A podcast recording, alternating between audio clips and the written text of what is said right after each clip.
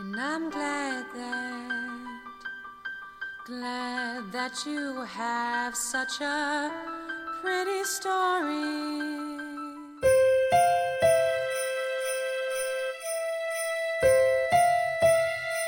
Welcome to Refreshingly Human with Hannah Pillow. Hi everyone, welcome to Refreshingly Human with myself, Hannah Pillow. Joining me today, I have Bola from London. Uh, she's born and brought up in London, and Bola has some great stories to share regarding race and stereotypes. Uh, so today we're just going to be having a chat about um, stereotypes and racism and how it affects us on a daily basis. And yeah, let's jump right in. Hi, Bola. hi, hi everyone. Yeah, thank you for joining us today. So, we're going to jump straight into the topic because this is my first online interview and we're kind of on a bit of a time crunch here. Um, so, we're going to jump straight into the topic of racism. And I think I'd want to start with what racism actually means to you, how you would define it, because um, I know it's something you very well passionate about. When you talk about it, you get really passionate. Uh, for me, racism is complex and not complex at the same time because it has changed over time. So if we go with the dictionary definition, and that's usually just the fear of another race. So prejudice, discrimination, or antagonism directed against someone of a different race based on belief that one's own race is superior. So if you go with that definition, it means anyone can be racist to anyone, which in all fairness is possible, but it's more complex than that because majority of the time it is always white people who are racist towards anyone that's not white. And it can be racism in so many different forms education, the way the police treat people, um, looking for a job, looking for somewhere to live, just walking into Marks and Spencer's, walking into Gucci. It is everywhere. And it's also subtle. Racism is subtle. And sometimes you do not realize, or others do not realize, they are being racist because they just see as, ah, that's the way it is. And, and that's why I think it's complex mm-hmm. and it's not so easy to define because society has made it so complex. Mm. Mm. I like that you brought up the the dictionary definition because I actually had a look at that myself before we jumped on here. And I was like, yeah, that, that is a very broad definition of racism. And I totally agree with you because I was kind of thinking about like coming from South Africa and what racism means in South Africa and how it's affected like my family in the past because well, I know in, in the UK, a lot of people are not um, clued up about the apartheid history in South Africa, which is a huge part of our history. And um, I know my family was very much, um, well, my grandparents were very much tied up in that era, and things were really bad. And I was lucky enough to be in the generation that came out of it. So it didn't actually affect me that badly. And I never actually thought about race issues too much growing up. Um, but saying that, I feel like I should have I should have been more aware of it. I should have been more um, more educated about different races because you kind of grow up in this bubble, don't you? You kind of grow up in this bubble where your race is the only race, and and I think that's where racism kind of stems from because you kind of grow up thinking that your your way is the best way to live. But then at the same time, for example, my cousins who lived in Nigeria before to before they came to the UK, they yeah. knew of racism, but they've never experienced it. And then you come to the UK or you go to America or any other country, and that is when you realize that racism is real. And I don't really think it's a bubble per se. It's just that in a way you kind of been lucky to escape that type of being where being brought up with racism mm. being around you of being told you're black and I'm white. But when you've grown up in a nation that's predominantly the same as you, that's one less thing you have to worry about as a child. Well, you see, this is the thing where I say I think I should have been more educated about racism when I was younger because saying that um, I'm not saying that ra- racism didn't affect me, but it did affect the people around me, and I should have been more aware of that growing up. And I can only now, in retrospect, realize how much of racism was going on around me, and it kind of just slipped past me because I was not aware of it. Because, yeah. like you said, it's a very subtle thing, and I think there's this kind of this education gap that we kind of like maybe mm. in hindsight realize that oh wait a minute this was happening right right around right in front of my eyes and is still happening when you go back home but i think that's it's hard to say that you should have been educated you should have been aware because when you're a child racism should not be your concern. You should just be worried about have i done my homework? What mm. boy's cute? What party am i going to? And as you get older that's when you start to realize it. But then as a young person, especially under the age of, let's just say 11, you're not going to be really aware because you're in a society where it's not as obvious. But if you take America, for example, a child at the age of five or six needs to know because it's a whole different ball game. So you need to kind of take into consideration what was around you. And at the same time, people don't like talking mm. about racism they get so uncomfortable as soon as you bring it mm. up. They become defensive, they try to dismiss it, they get angry, and it's just like, do you know what? Let's just keep quiet. Mm. Well, okay, I'm going to bring up something, and this is kind of something I've been skirting around when I'm saying that I, I wish I was more aware of it growing up. And it's going to be very sensitive and probably something that might make you very angry. Um, but in in South Africa, we have um, we have maids, um, and they're usually black women, and um, they paid shit. Um, they treated they treated shit. Um, I mean, they're not like well, they're not beaten or anything, but they treated as inferior, which is racism. And um, so, growing up, I had maids, and um, like they wouldn't eat with us at the table, and some in some houses they would be given separate plates, like to use, which I thought was, I know it's it's pretty ridiculous because they because they black woman, and that's what I'm saying. Wow. I think that this should start in your homes and what you are taught growing up that everyone is equal should start at home. So if you have a black person working for you, they should be treated exactly the same, you know, like but then I guess it's also not it's a goes into a whole cost, you know, they like if it's your maid it's a caste system which is uh, going back to India, which is really another messed up system altogether.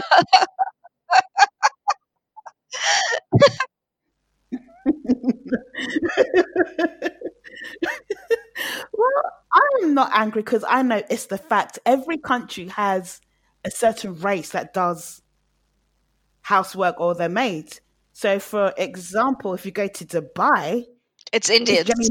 Exactly. so it changes everywhere. It's just what it is. Right. Um, when you come to the UK and you see people like doing housework, it's either Filipinos or the Eastern Bloc. So, mm-hmm. yes, it is bad that they're treated so poorly and it's disgusting.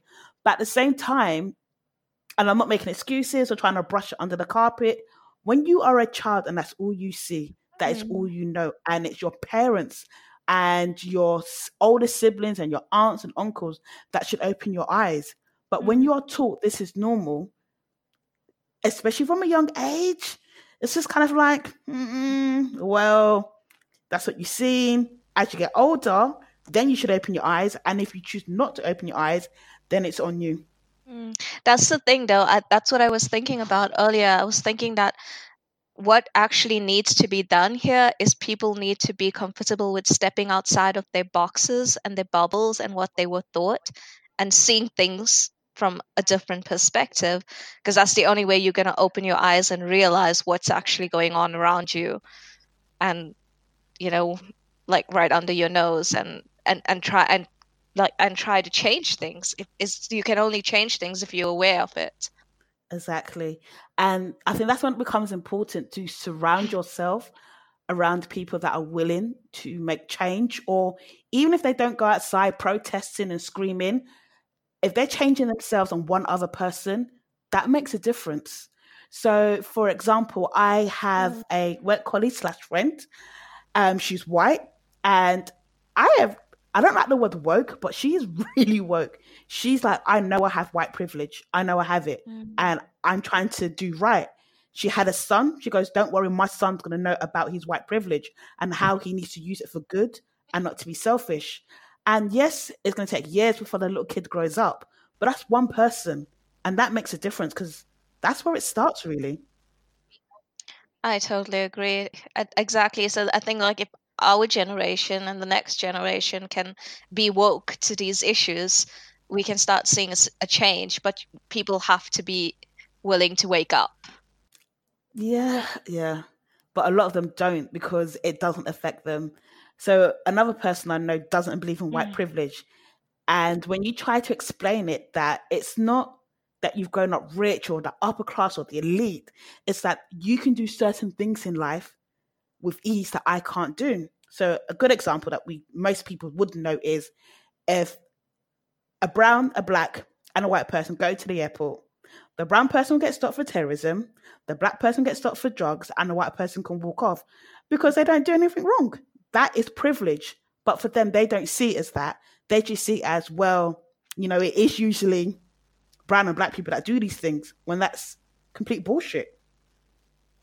But then they're not a bad person. They just they just can't open their eyes. Another thing that really grinds my gears is when people say, I don't see color.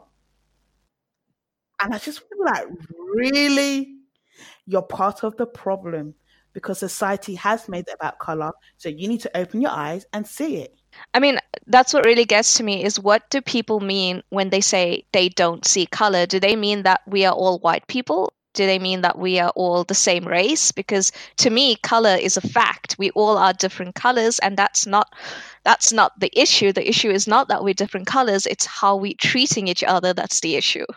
So why would you say that? Exactly. And I always, exactly, I always give like an example. I say to someone, if me and you walk into a room, the first people are going to notice is you're white and I'm black. They're not going to notice if you're gay. They're not going to notice if you can't speak. They're not going to notice if you're deaf. The first thing they're going to notice is race. So to say I don't see color, it's a cop out. That's the only way to explain it. But yeah, exactly. I just I, I I don't see color. I mean, it's like I don't know. Like okay, I don't see I don't see shapes. It's like okay. Because like when people say they don't see color, I'm like, okay, so tell that to the people when I visit Asian countries like China, Indonesia, Bar, um, not Bali, Indonesia, Philippines, Cambodia, and Laos, and they're trying to touch me because I look different. They're trying to take pictures of me. So yes, exactly. So to say I don't see color, come on, we all see it. We all see it. it's what you do with it that matters. So yeah, and like I I can't remember the exact time I or the exact date I noticed race, but I noticed it gradually from a young age, from primary school. So just little things. So as a child growing up, my parents taught me white people are dirty. They don't bathe every day. They don't cook their food properly, and they don't season. And as a kid, you're gonna believe your parents because we all idolize our parents Yeah. when we're young. I'm just gonna throw this in that we were taught the exact same thing about white people and black people because apparently growing up, Indian people were like the best people in the world. so we were taught the exact same stuff. And then as a little kid, because your parents have planted that little seed in your mind, you start to notice it as well. You like, oh, you haven't washed, have you today? And then you go to someone's house and you're like, where's the pepper? Where's the seasoning? Where's the Maggi? Where's the thyme? You're like, where's all the food in the food? For Indians, it's like, where's the chilies? exactly. You're just like, where's where's the flavor in the food? And because your parents plant that seed in your head, you start to believe it. because then you actively see it all the time. You don't see beyond it. You don't see the kindness that people have. You don't see that they can be great people. You just see what your parents tell you. So it wasn't until I got to secondary school that I started to notice, you know what? Maybe some people don't watch every day, but people do watch every day. And some people can cook. It's not that bad. And that's because I was fortunate enough to go to a very diverse secondary school. So that helped me to open my eyes. And like going back a bit, you also had the issue that when you're growing up, you tend to stay with people from your culture. You, your parents generally don't mix you. So I'm first generation born British. My parents came from Nigeria, came to the UK. And at the time when all the Nigerians were flocking to the UK, they all knew each other. So they went to parties together. They knew all the gossip about Nigerians together. They knew everything. So everything you did was always around Nigerians. You didn't really get to mix with other kids until you got to school. But then your parents would say to you, "Oh, if they give you food, don't eat it." Oh, um, she's having a barbecue. Can I go? No, they don't cook their food properly. So you don't get a chance to mingle with them when you're young it's not until you're older when you do get the opportunity to do it that you see that everything your parents have taught you is not true or necessarily true.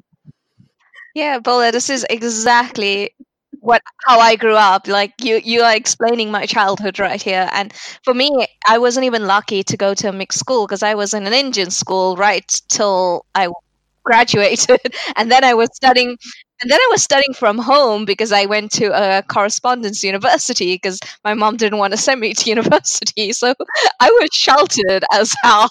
like, so I only really opened my eyes. And well, this was actually in in the university I went to when I was doing my honors, um, my final year.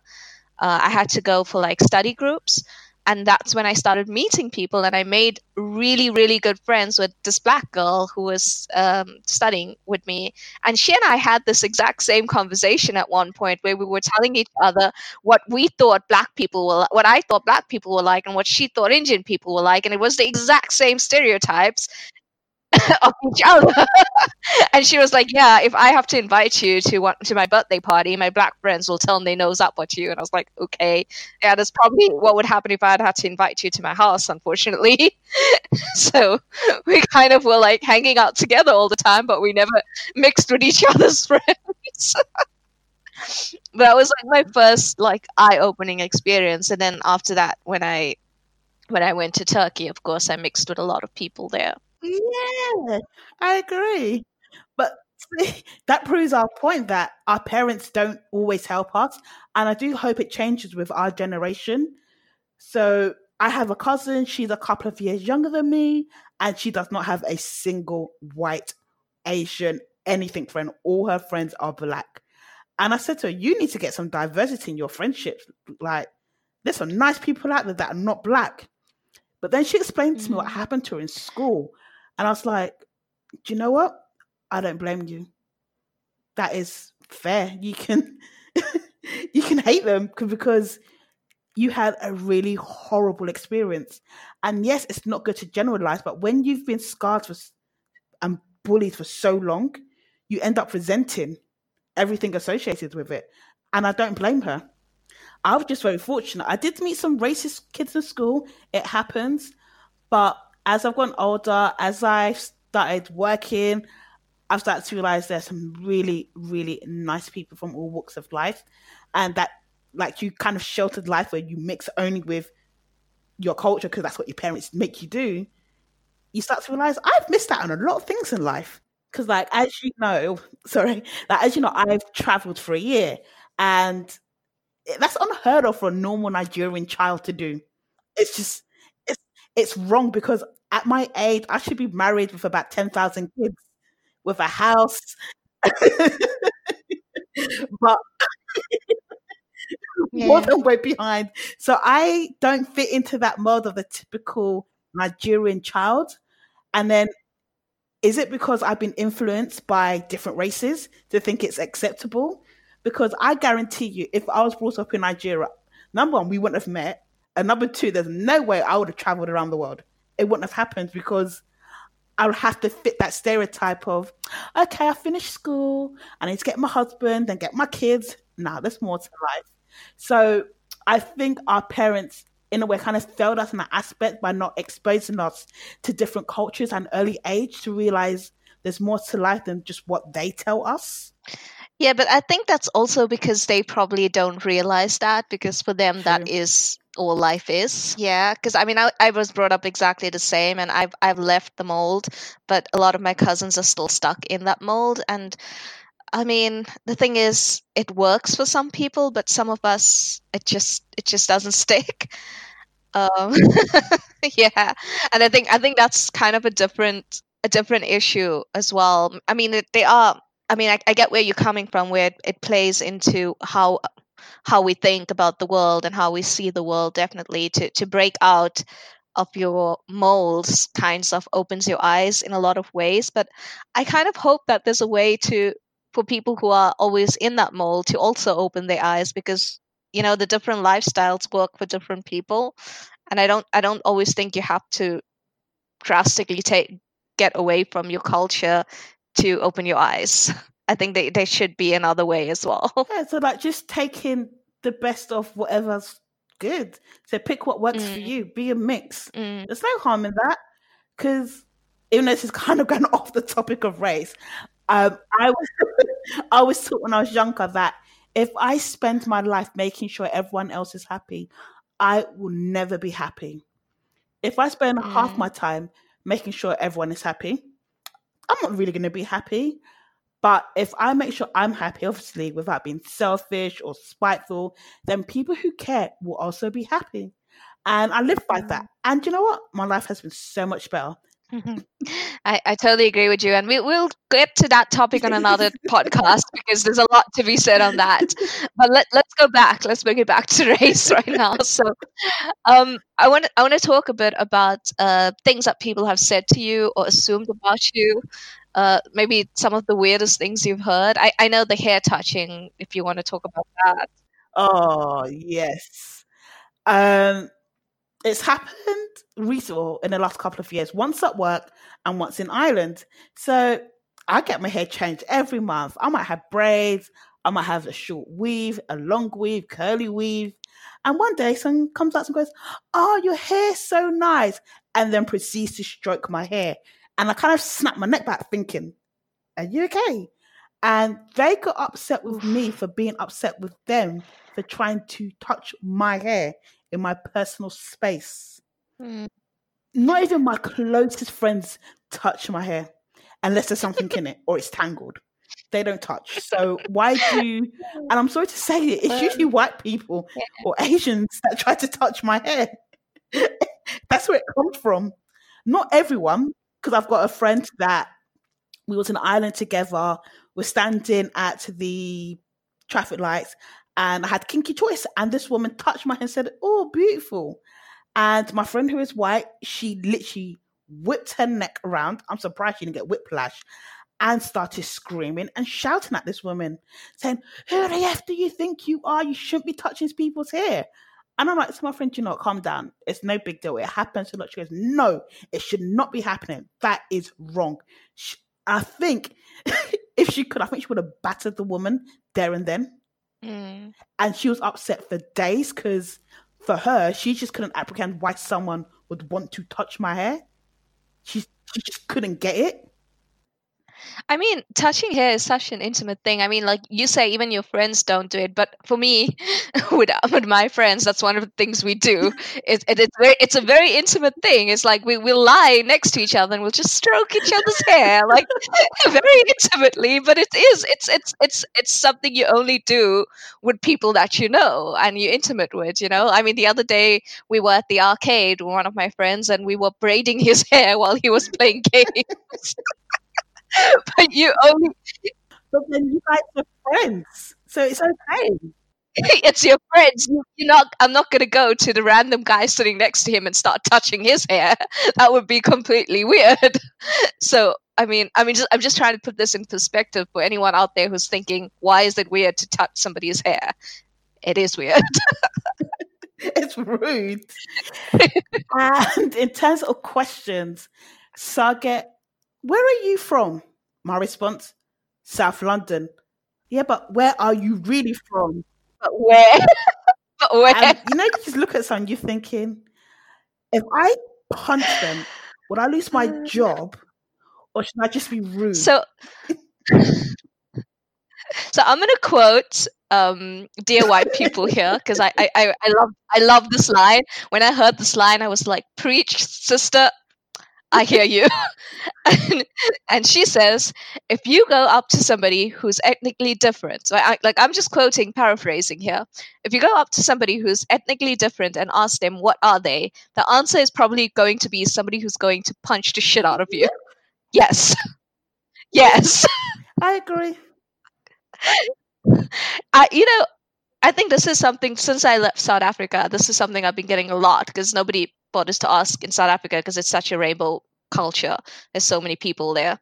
Nobody was going to ask you where you're from. But when I left South Africa from Turkey and the UK, it's like, so where are you from? South Africa. No, but where are you really from? South Africa. So your parents? South Africa. Your grandparents? South Africa. Oh, my great grandparents are from India. Oh, that makes sense. It's like, can I not be South African anymore? It's like I have to be. They have to know what shade of brown you are exactly. Like, I mean that, and that's such a that's such an antiquated way of thinking because in today's day and age, it's long past the time where people migrated from their original countries and started living in other countries. We are, I'm third of what generation South African. It's so long past that time, and people are still asking this question. It's like, when are you going to stop? I just don't get it. Sometimes I do respond in such a sarcastic or nasty way. Um, example, oh, where are you from? My mother's womb. Oh no, but you know where are you really from? Well, my dad's sperm entered my mom's vagina, and then they just stop. then crossed the line. I, I get you though. I, I did that to one of my friends because he was like, when I, I posted something on Facebook with the same question, where someone was doing like a whole bit about the same exact question, where are you really from? And this guy just was m- mocking me, and he's like, so where are you really from? I'm like, from my mother's womb. And he's and I'm like, you know, when a mommy and daddy do their internet intim, intimate business, and then they stop. But and you know, sometimes you know, and, and then I go one step further. You know, when a brown mommy and a brown daddy. But you know what? If you actually say to someone back, "Where are you from?" They'll say, "Oh, England." I say, "No. Where are you really from?" Where's your great grandmother from? And they don't. And it's just like, if you can ask me, I can ask you. To me, that's fair. Yeah, uh, that that is it. And I think for me, when I came to the UK, the most popular thing I I always get is brown equals Pakistani. Oh, for crying out loud! That's it. Brown equals Pakistani, and if they've just seen me and not seen my husband, my husband must be Pakistani as well. I have to be Muslim according to their stereotypes. I'm Muslim, I'm brown, I'm Pakistani.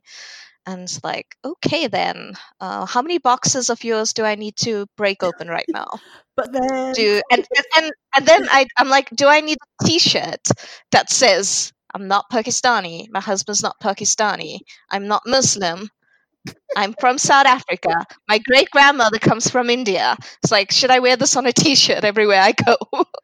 you know, maybe you have to. But then, I kind of feel like because I think the polite way to say, a lot of us, especially in the UK, know our heritage. We know where our great, great, great, great grandparents have come from. We know where they are. And because we've experienced so much subtle racism, we're not as ignorant as others. So, for example, when I first met you, to be honest, I didn't really give a flying F where you were from.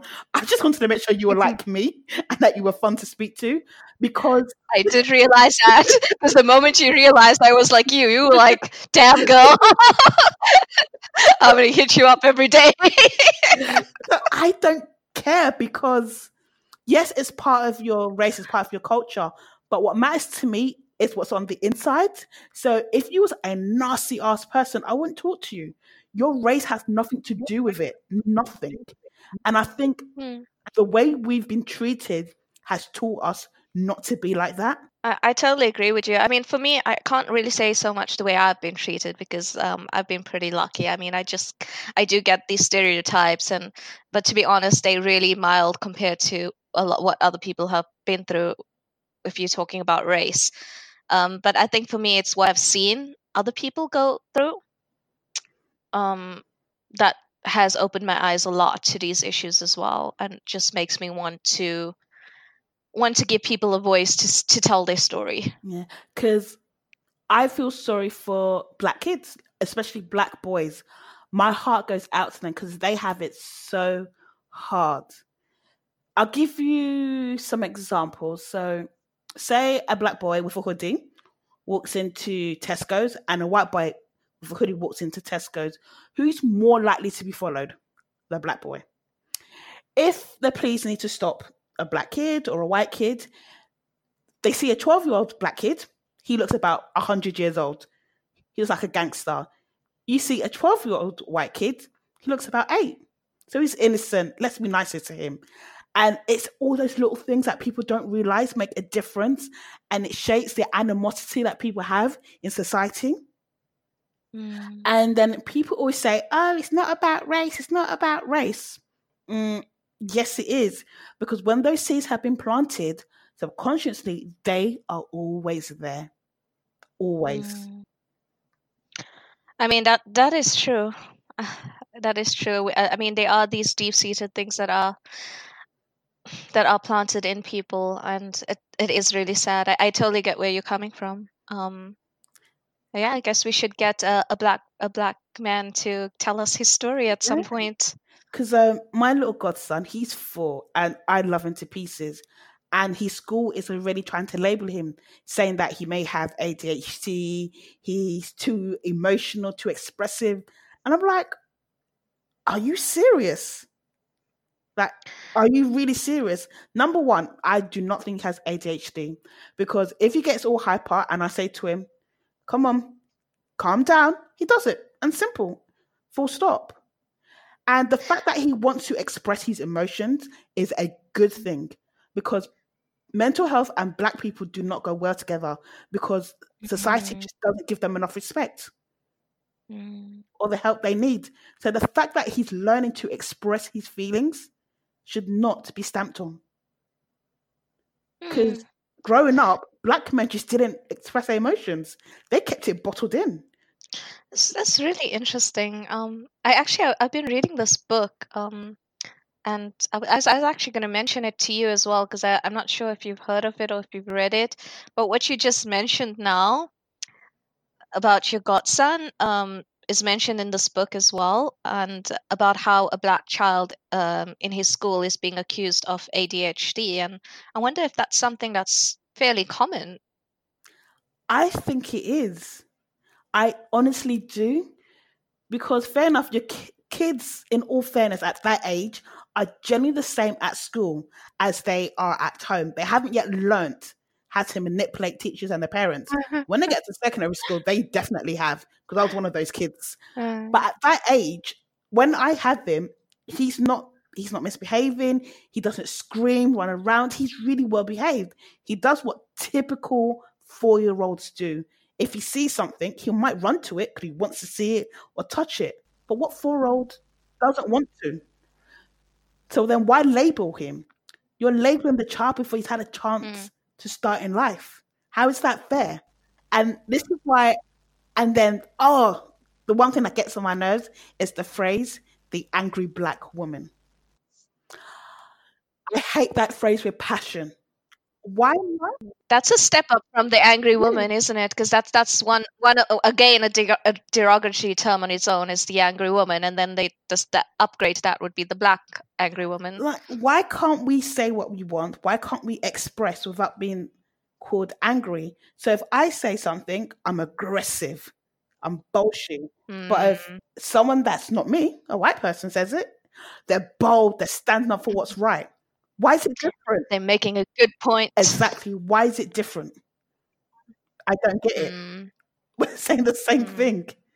Is it because, and maybe it's down to culture and race? When I was growing up, I was taught you defend yourself and you say what you have to say. Don't sit there and be quiet. And is it because a lot of people are not used to it? So when I was little, I got hit by a kid. I went to my godfather, I got hit. And my godfather was like, Why are you telling me? Go back and hit the kid. That's how I was raised. Do not come and to me. Defend yourself. If someone makes you upset, you say something. If you uh-huh. don't like something, you say something. That's what you've been trying to teach me since I met you. You're like, woman, speak up for yourself. and I'm like, yeah, I'll think about it. Even though it's like a small example, but recently I had a booking at a hotel. I did it through booking.com. I got a 10% discount. I was like, nah, I'm not happy with this. So I messaged booking.com saying, I'm not happy with my discount. Can you give me a better one? They gave me an extra 10% off. wow. Um, my manager, for example, if she says something to me, I'll be like, I don't like what you just said. It makes no sense. Can you say it again? I'm just going to say it. I remember once the head of department came into a meeting with me in his cycling shorts. And I said to him, Can you go and change, please? I don't want to see you like that. And he did. But if you don't say it, no one's going to know. Yeah, yeah. I mean, I mean, good on you for saying it. Definitely good on you for saying it. And then the comment was, Yeah. and the comment I got was, only you can say that. You're the only one can get away with it.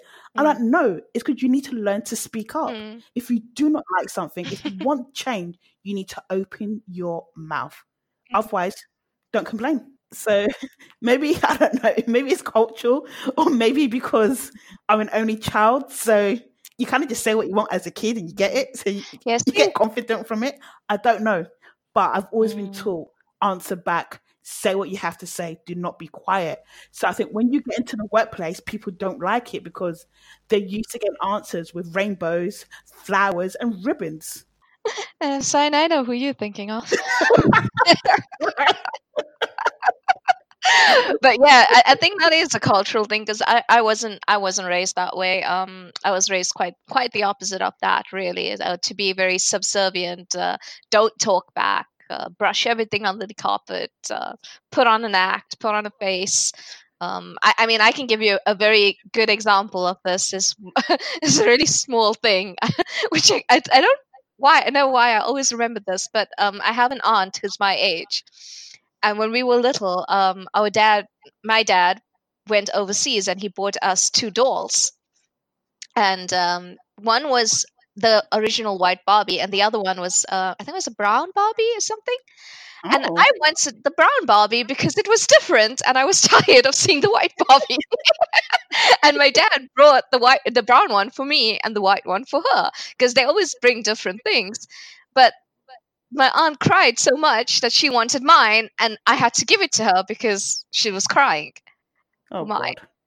And yeah, so that's what we were taught. We were taught to just just make the other person happy, whether they're right or wrong. Just give in, just cave in, just be the better person in quotation marks. the thing is, though, I was taught that as well, but only to my aunts and uncles. And I think it's the same for you. Even if they're not related, they're your aunt and uncle. Yeah. So, Everyone's your auntie. Everyone's your uncle. yeah. so with them, I had to always keep quiet. But at school, I was encouraged by my parents to always mm. speak up.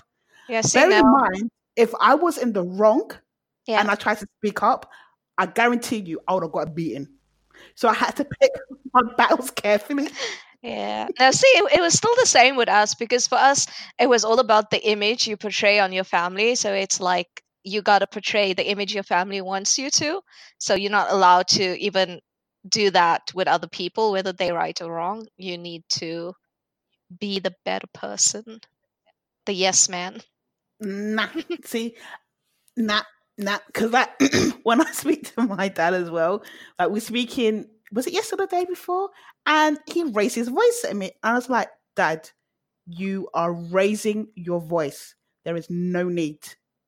And he kind of stopped for a second, and he's just like, "Did she just answer back?"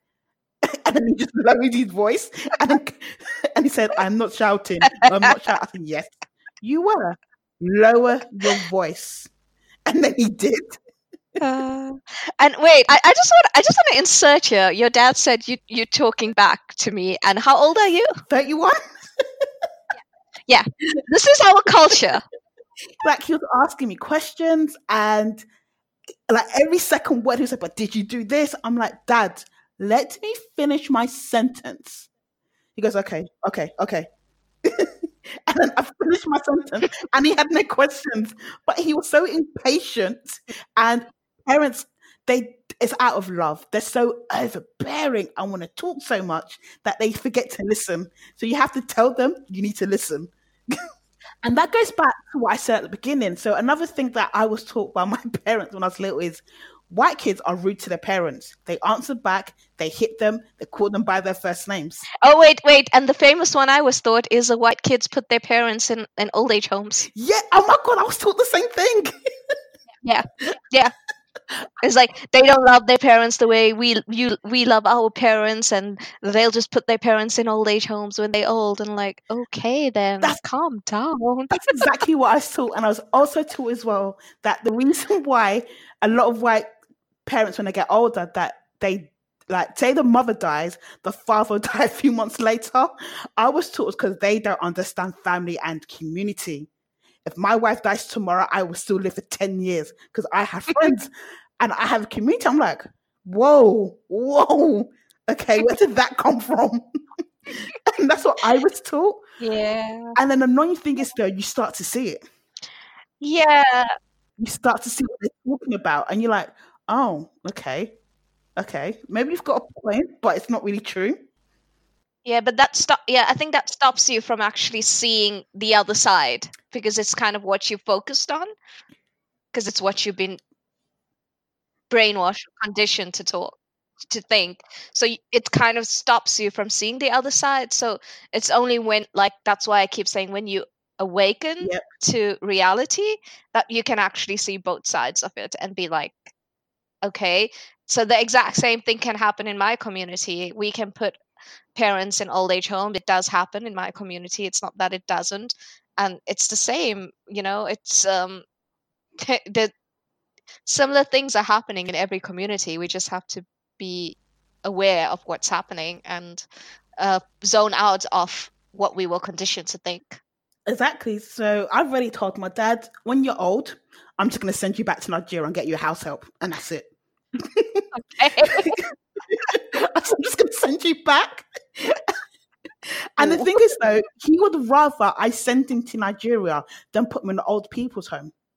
Hmm. Because at least in Nigeria, he's got extended family, he's got good weather. And in all fairness, he probably would be treated a lot better than people are treated in old people's home. yeah That's the sad thing about it. So, like, I've got a little fund that I've been saving up because my dad's. God, how old is my dad? I think it's like it's gonna be fifty six or fifty seven this year, and I've actually got a little fund because he's getting close to that age where he's getting like he's getting on in time. So when he gets old, I've got the money so I can say, Dad, you can go to Nigeria. I'll pay for your ticket and I'll send you a monthly allowance as well. Ooh. yeah you, you are the only child so i guess you you got that responsibility don't you Yeah. But as you can tell, race is so complex. You can't just pull it into one category. It's it's impossible. Yeah, absolutely. Um, yeah, I mean that's the thing. Like uh, that's with me. It's like I think I don't even realize if or when someone's actually being racist. Um, because I feel I feel like there's this fine line as well. Because I I get a lot of things thrown at me. Because um, well, I, I'm I'm married into a white family. Um, and you get exposed to a lot of um, a lot of things, a lot of questions, a lot of statements. I don't I don't want to go too much into it. Um, but yeah, I, I don't actually recognize when someone's being racist or when they are being genuinely con- like generally interested or you know it's it's like such a fine line and i think for me the biggest thing is ignorance ignorance is really big um, with cultures outside of your own I, I find in the uk ignorance is is huge Yeah, it is huge. But then at the same time, when you do give them or give people the opportunity to not be ignorant and educate them, they don't want to know. So that has now become a Mm. choice. And a lot of the time, it's probably through choice that they're that ignorant. Mm, I, I think, yeah, I think for me, when I've experienced something like that, the way I see it is that, well, this is a thing, like, I think I've got to see that people live in in different bubbles, you know, like coming from South Africa, I see the bubble my family is living in, and then coming to the UK, I see the bubble here that people are living in. And I think that when something challenges their precious little box of a world, they kind of like retreat back to the box, close all the windows and the doors, and sit there until it's safe to come out. and you know, so it's like don't don't chal- like you know, like for example, I know someone who has this uh, Hakuna Matata, everyone loves everyone, everyone's this is a big happy world kind of a thing. And the moment I would challenge that Oh, thought, they'd kind of like retreat and like just not want to accept it and just try to find a loophole in what I'm saying. Like, oh, but this, oh, but that, oh, but that, th- th- you know, like they'll just find some excuse for something that's just a whole lot of load of bullshit. And I'd be like, okay, why can't you just call a kettle a kettle? It's because you're scared to acknowledge something outside of your thought box or outside of your bubble. Exactly. So you can't. Yeah, and so That's that's why. I kind of realized the extent of how much I can talk to people and how much I can tell them. At the same time, I wish I could challenge them. I wish I could edge them out of the box, but that's not my place, I guess. It's not my it's not my job. It's I think that's challenge comes from in, in every in every individual themselves have to have to be willing to step outside. So, with that, would you say when you have a person saying, Oh, I want to know more about X, Y, and Z, but I'm not included, do you think it's because they've been lazy or because they're not actually making an effort to be included? If that makes sense. What what do you mean? So, let's give an example. Say there's a safe space for people of color in a workplace Right. just to talk, air their grievances, just to find ways of coping, so coping mechanisms. And then you have a non person of color say, But why wasn't I included? I want to learn. So, But that's not a learning space, is it? exactly. So, then is it that they're using the opportunity that there's a space because they always have to be included? Or they're too lazy just to go and speak to someone and just say, I would like to know more about your culture? I think that for me, when when I'm hearing this, I'm thinking white privilege Yeah. because you have to be accepted into everything, and when you're not, it's kind of like, whoa, why am I not included all of a sudden? It's kind of like, okay, um, but you included in every other freaking thing in the in the world. Can we not just have this one thing?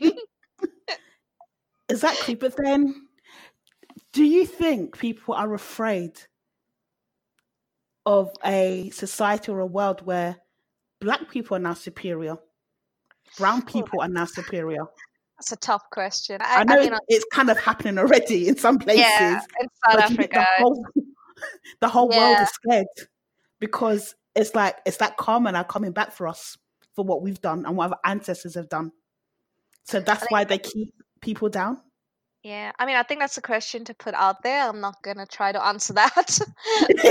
it's a question to put out there. Um, it's it's an uncomfortable question to ask, definitely. Um, and I think that it would be it would make very a lot of people uncomfortable to hear or to or to ask this question. What would you say the solution would be? Honestly, I don't think there can be a solution because if people are not discriminated because of race, because of gender, because of something, we're always going to find a way to discriminate. We just can't help it. It is our nature because we want to be better than somebody else. So I don't think there is a solution because once you eliminate racism, something else will crop up. Think about it, even within like the African community, the Asian community, there's colorism already. That that light that the lighter you are, the better looking you are, which in all honesty is bull crap. so there's always going to be an issue. Uh, yeah, that that's it. Going back to the caste system in India, that people fight amongst themselves. But that's the thing. I think, I think the issue is just human kindness. that seems to be something very very hard to achieve for some reason and we all have it though we all have it in us to be kind we all have it in us to to treat each other with love and respect but as a world as a as as a earth as a community as a global community it seems like the hardest thing for people to get right is just to be kind Okay, then, but then with kindness, there are. Oh, sorry.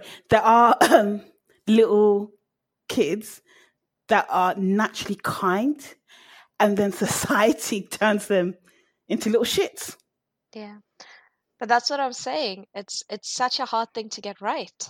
It's it's such a hard thing to to culture and to and to get right but i i really think that the tiny steps start at home like you say at home with us and with people just awakening and realizing how important it is to just be kind.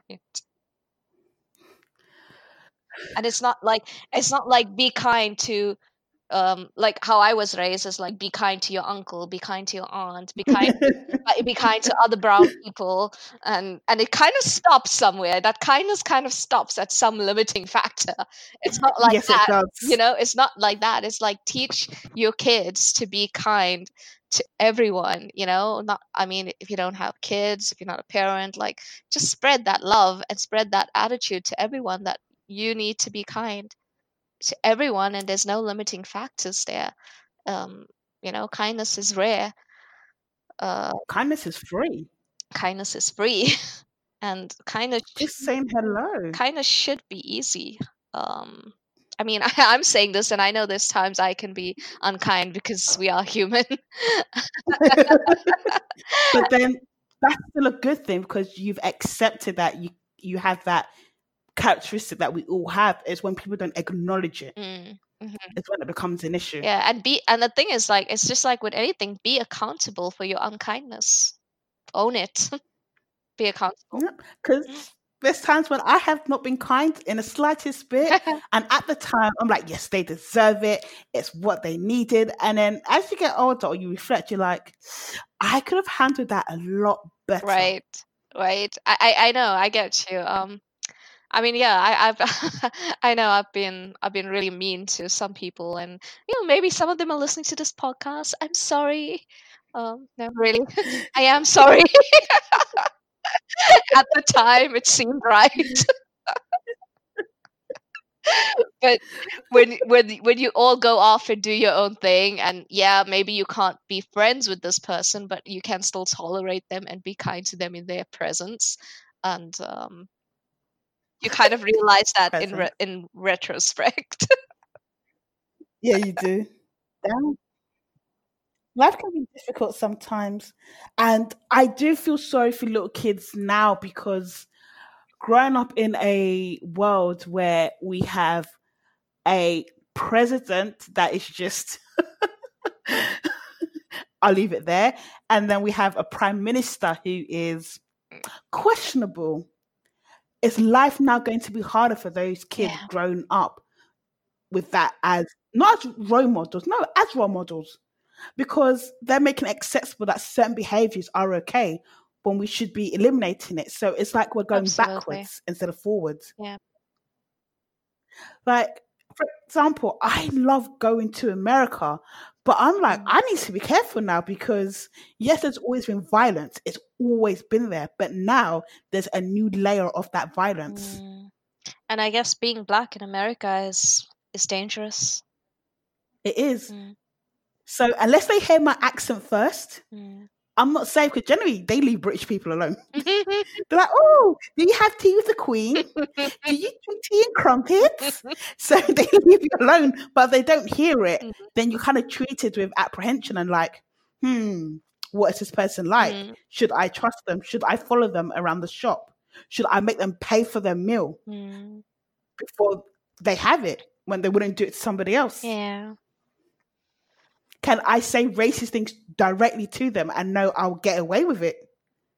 Like in America, you hear about all the things that black people are arrested for walking, arresting for napping, arresting for eating, arresting for going to the pool, arresting for going home, arrested, killed in their home. all these videos go viral on on Facebook of all these people calling the police on black people like all the time for like all these really silly things. Ugh, it's ridiculous. It is because it's one thing after another. This one thing. And I'm glad social media does hold them accountable because a lot of these people end up losing their jobs anyway. But then it's not really working because people are still doing it. They're still saying what. They're still doing it. Yeah, there's a new video every day. No. So I guess we can come to any final thoughts. Be you. If someone doesn't like you for your blackness, your brownness, or whatever, do you know what? They can. I'm not gonna swear. They can naff off. Be you, because that is how they eradicate a part of your culture, a part of your race. Do not let anyone take that away from you. Own that shit. Well, once again, Bola, thank you so much for joining us. Um, it definitely has been a very interesting conversation to have out loud. And I just want to remind the listeners that whatever we discuss today are the opinions of two people and uh, really has to do with our own culture, our own upbringings. And uh, we all have things that we have learned and had to unlearn along the way. And this is just our story today. Um, on the topic of I see color, I think I'd just like to say one final thing before I leave. I would like to say that I do see color. You know, I see black, I see white, I see brown, I see pink, I see blue, I see purple, I see red. I love red. but at the end of the day, I don't think it's the fact that I whether I can see color or not that's the difference or that's the point. I think that what's important is what I do with this gift of being able to see color and what I choose to do with this gift of seeing color